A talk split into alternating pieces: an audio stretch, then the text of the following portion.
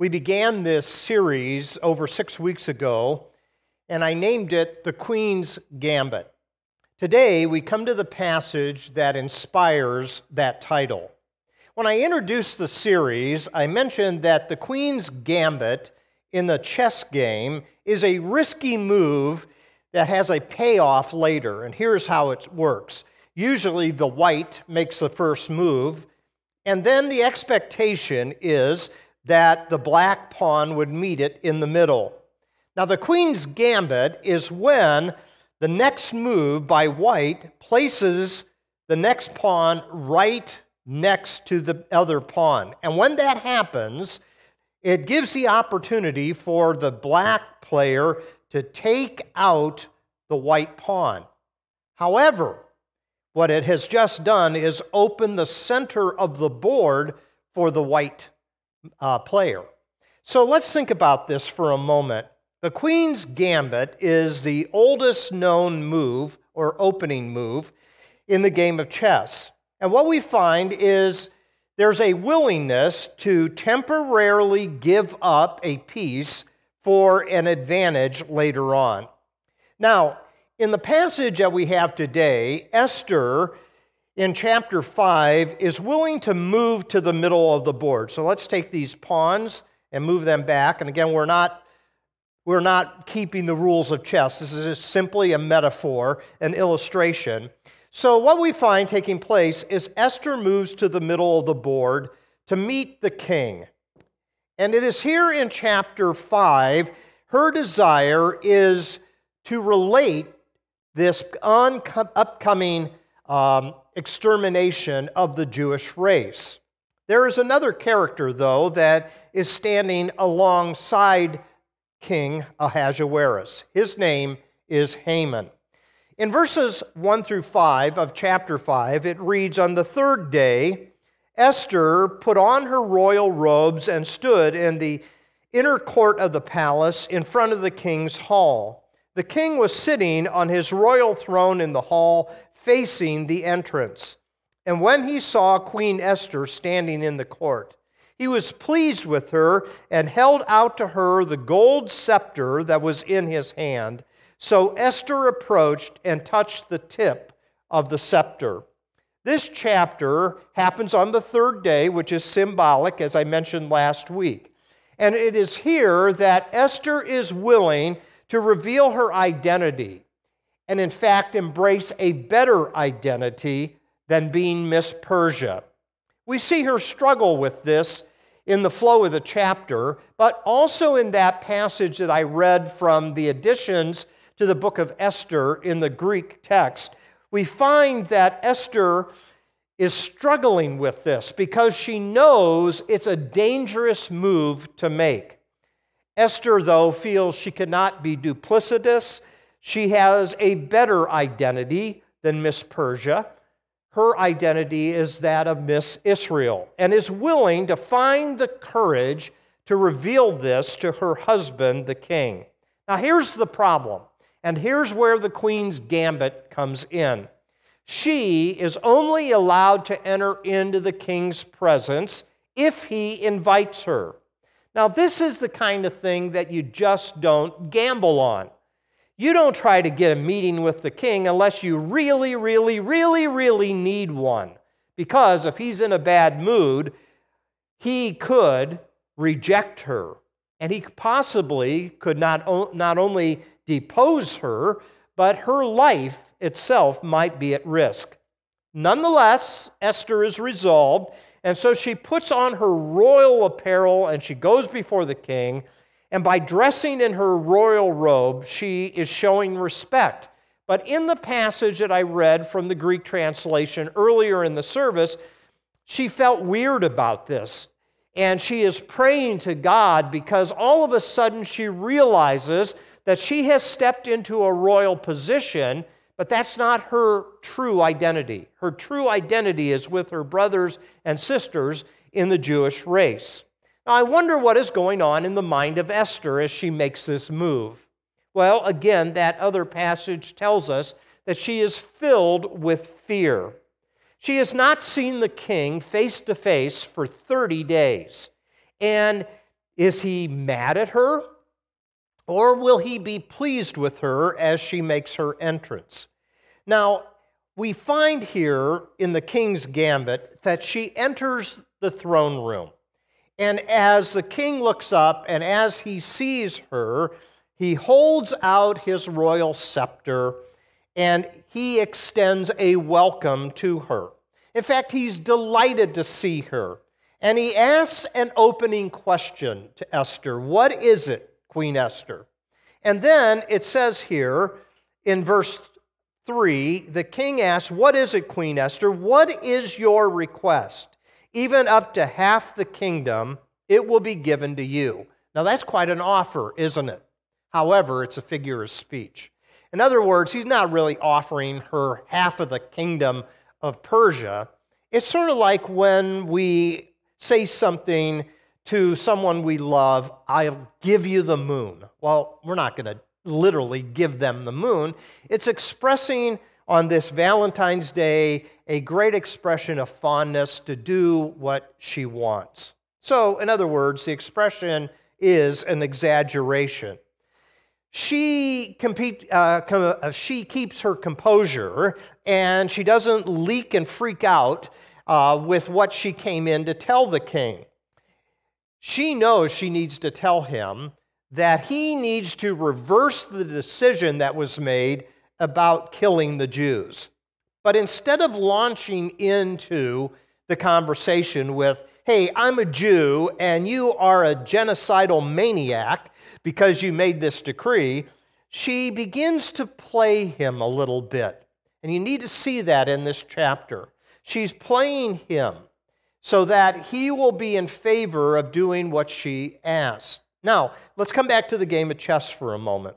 I read, because I'm not a good chess player, that in chess, most of the time, two players can play to a draw called a stalemate most often, unless they get inside the mind of the other player. In other words, they need to play their opponent more than play, play the pieces on the board. Now, that's an interesting strategy, and I think that's what Esther is doing in this chapter. So, Esther makes a petition to the king that not only the king, but also Haman would come to a banquet that she has prepared for them. Take a look at verse uh, 4. It says, If it pleases the king, let the king together with Haman come to, uh, today to a banquet that I have prepared for him. Okay, who is the him? Is it the king or is it Haman? Ah, there's all kinds of things that are going on here. And we'll see a little bit later that King Ahasuerus or Xerxes, goes by either name, becomes outraged at Haman. And I am wondering at this point in the text whether or not Esther is playing them against each other. Well, let's move on. We see that she has moved from fasting to feasting again. We saw three banquets in the first chapter. We see two of them here in chapter 5. So King Ahasuerus understands that Esther desires this banquet, but something is up. She doesn't risk her life for a dinner invitation, but she has something on her mind, and yet whether it is fear or whether it is the way that Esther is playing these two men against each other, Esther backs off of telling King Ahasuerus what it is that Haman has planned to exterminate the Jews. Now, what made her decide not to go ahead and tell the king? We are not told. It could be that what she is trying to do is draw Haman out into the light to show his dark and devious plot. Maybe, just maybe, she is playing the man, not the board. Well, Haman receives this invitation. Verse 5 says, Bring Haman at once the king said, so that we may do what Esther asked. So the king and Haman went to the banquet that Esther had prepared, and as they were drinking wine, the king asked Esther again, Now, what is your petition? It will be given you. And what is your request? Even up to half the kingdom, it will be granted. In other words, if it is within my possibility to do it, I will do it for you. Now, I don't know about you, but I think I would have blurted it out right at that moment. You see this guy? He is an evil, devious individual that wants to eradicate a complete race of people called the Jews. Now, think about Haman for a moment. He is having his own identity crisis to a certain extent. Why is it that he issued this decree in the first place? Well, there was this one Jew named Mordecai that would not bow down to him. And so, what we find taking place is his pride is hurt, and he wants everyone to know that he's important. He's a narcissist. He's a narcissist. And what we find is that Haman, no doubt, is puffed up with this invitation to have this private dinner with the king and queen, and that pride is felt in the rest of the chapter as we see him going home and telling his wife and his friends that he had an audience with the king and the queen. Here is this individual, though, because he is a narcissist, because he is full of arrogance and he desires accolades that he is incapable of feeling empathy at all. When he asked the king to make this decree to eradicate the Jewish people, there's not an ounce of empathy in his soul. And here's the problem. Here's the problem. He idolizes his position. He idolizes the accolades. He idolizes being somebody. He is wrapped up in this identity. And when you idolize, you will certainly demonize. Let me say that again. Here's the problem when you idolize something, you more than likely will have to demonize something as well. So Haman has idolized his race and his position. And when we idolize both of those, there are victims involved. When he, we idolize our nation, we have the tendency to demonize other nations. When we idolize our race, we at times will demonize other races. And so Haman has done that. And now he's leaving the banqueting hall with this joyful and glad heart. He tells us uh, what he's feeling in this text in verse 9. Haman went out on that day very happy and in high spirits. But something is going to bring him down. When he saw Mordecai at the king's gate and observed that he neither rose nor showed fear in his presence, he was filled with rage against Mordecai. Nevertheless, Haman restrained himself and he went home. So he's on cloud nine. He has this banquet he went to. He's come out. He is the right hand person to King Ahasuerus. He is an individual that is gone home riding the uh, cloud nine. And then he sees Mordecai. And Mordecai refuses to bow down. And he now is filled with rage. And as he is filled with rage, what we find is he makes a resolution in his heart that he has to publicly humiliate Mordecai. Now, let's not get ahead of ourselves here. So, as he passes the gate, Mordecai, within his identity as a Jewish person, makes a resolution that he is not going to honor Haman no matter what. And so, what we find taking place is when Haman finally gets home, he calls his wife, he calls his friends together. Take a look at verse 10. Calling together his friends and Zeresh, his wife, Haman boasted to them about his vast wealth, his many sons, and all the ways the king had honored him, and how he had elevated him above other nobles and officials. And that's not all. Haman added, Ah, there's a second banquet that Esther wants to prepare.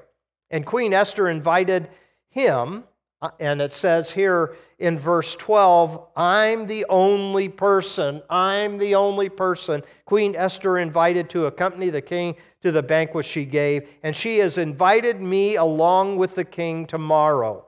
But all this gives me no satisfaction as long as I see that Jew Mordecai sitting at the king's gate. So all of the joy of being in the presence of the king and the queen goes down the tubes. And what we find is there's a second invitation for Ahasuerus and Haman to join Esther for a second banquet. In the meantime, though, Haman's wife Zeresh, verse 14, and all the friends said to him, Have a gallows built 75 feet high, and ask the king in the morning to have Mordecai hanged on it. Oh man, that would be a wonderful spectacle during this second banquet. Then go with the king to dinner and be happy. This suggestion delighted Haman, and he had a gallows built. Did you notice how high that gallows is built? 75 feet high. 75 feet. You know, this is about more than executing Mordecai. These gallows that are built are to publicly shame and humiliate him. And he's emboldened with this, not only by his wife and his friends, but by the fact that Esther has invited him back to a second banquet. So we'll get into that next week in chapter 6. So, what do we do with this chapter? What do we do with a chapter that simply talks about two banquets, two meals that are going to be between the king, the queen, and Haman? Well, I think, first of all, we need to look at Esther. This chapter is a call to courage to do what is right. It is a reminder that we can do the hard things that will bring about hope and healing. So, as we begin the season of Lent, we need to remind ourselves that we have been called to courage. It's not an easy thing. We also need to remind ourselves that, like Haman, we have our own idolatries. At what cost does it come to other people? In the case of Haman, his idolatry in his narcissism is to be elevated higher than anyone else, but he's going to kill an entire people group as a result. Can I ask you a very delicate question? What is it that you idolize that will cause you to demonize what threatens that? That's a tough thing to think about, isn't it? But that's the type of thing that we have to think about at times, especially during the season of Lent. What you idolize will often cause you to demonize what threatens that idol. But here's the good news you don't have to be stuck in this identity. Haman never changes. His life I'll give you a preview, will end tragically, shamefully, and publicly. We'll get to that next week. In a tragic way, Haman wants to take away the identity of everyone else and then ends up losing his own. Esther, on the other hand, is willing to lose her life, if necessary, and certainly her position as queen, but she will help someone else in the process.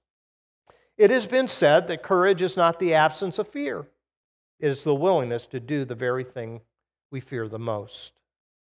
Esther is a trembling mass of courage. How do we put those two words together? A trembling mass and courage. But that's sort of the way it works.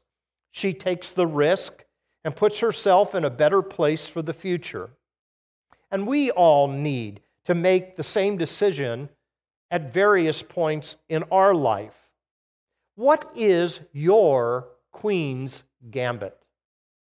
So, this magical story of the book of Esther is to bring us to a point to understand what is our queen's gambit. Now, let me take you on a side road for two minutes. In the closing sequence of the Netflix series, The Queen's Gambit. The chess playing heroine, her name is Beth Harmon in the movie, defeats her arch rival, Vasily Borgov, at the Moscow Invitational. She wins the match, making her the world's best chess player. Well, the next day, she's supposed to come home to America. But she impulsively skips her flight home to join a group of adoring chess players in what appears to be Moscow's famous Sokolniki Park. Now, the symbolism at the end of this series is fascinating, and it's quite clear. Dressed in a blazing white coat and hat, Beth Harmon becomes a chess queen with the power to move freely through the world of men. Let me say that again. At the end of the series, Beth Harmon becomes a chess queen with the power to move freely through the world of men, and that is what she accomplished through the Queen's Gambit. She makes her way into a world that was closed to her. So, chess becomes a picture of life in miniature at times. Certainly, we all have our Hamans out there that want to destroy us, and at times we are Hamans in other people's lives. And have you noticed there's always a Haman down the hall looking in? There's always a Haman in the hallway wanting to destroy something for their own sake. And we all have our own Queen's Gambit, too. It is that moment where we must find the courage to take a chance. Sometimes it is epic, like the choices of Oskar Schindler, who was a German industrialist and a member of the Nazi Party, who is credited with saving the lives of 1,200 Jews during the Holocaust by employing them in his enamelware and ammunitions factory in occupied Poland, preventing them from being deported to Auschwitz. Sometimes it's emotional, like contacting your birth father who you never knew, or moving past sorrow toward joy through the hardest of circumstances. Sometimes it's expensive, like trying to better yourself through counseling and getting past depression and moving toward peace. Sometimes it's exhausting, like taking care of aging parents or a child with special needs. Sometimes, though, it's quite evocative. It's like being called out to become something better. There is always a Haman in the hallway wanting to hate rather than to heal. And the Queen's gambit for us is the willingness to take a chance and recognize that we, in many ways, are like that figure in the song sung by the Eagles called Desperado. You remember it. And I'm going to have Corey just kind of put a YouTube link that you can go and look at this song and listen to it. But here's a couple of the lyrics Desperado, why don't you come to your senses? You've been out riding fences for so long now. You're a hard one, and I know that you've got your reasons, but these things that are pleasing you will hurt you somehow. Don't you draw the Queen of Diamonds, boy. She'll beat you if she's able. You know, the Queen of Hearts is always your best bet. Now, it seems to me some fine things have been laid upon your table, but you only want the ones that you can't get. Does this sound like Haman or what?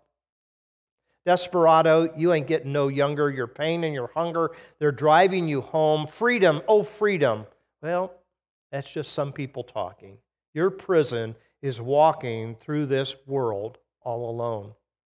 Don't you feel your uh, don't your feet get cold in the wintertime? The sky won't snow and the sun won't shine.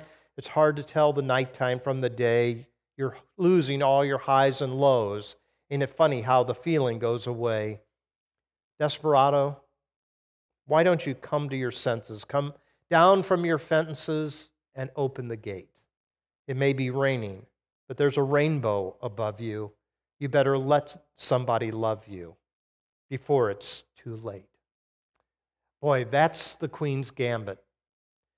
The willingness to exchange your identity from one thing that might be more beneficial to you to something that is more of your destiny. So take a chance on something that might open a whole new world for yourself and consequently for other people too. And let someone love you as you love them. That is the greatest risk that we can ever take. And maybe that should be the closing thought in this message on Valentine's Day. God bless you.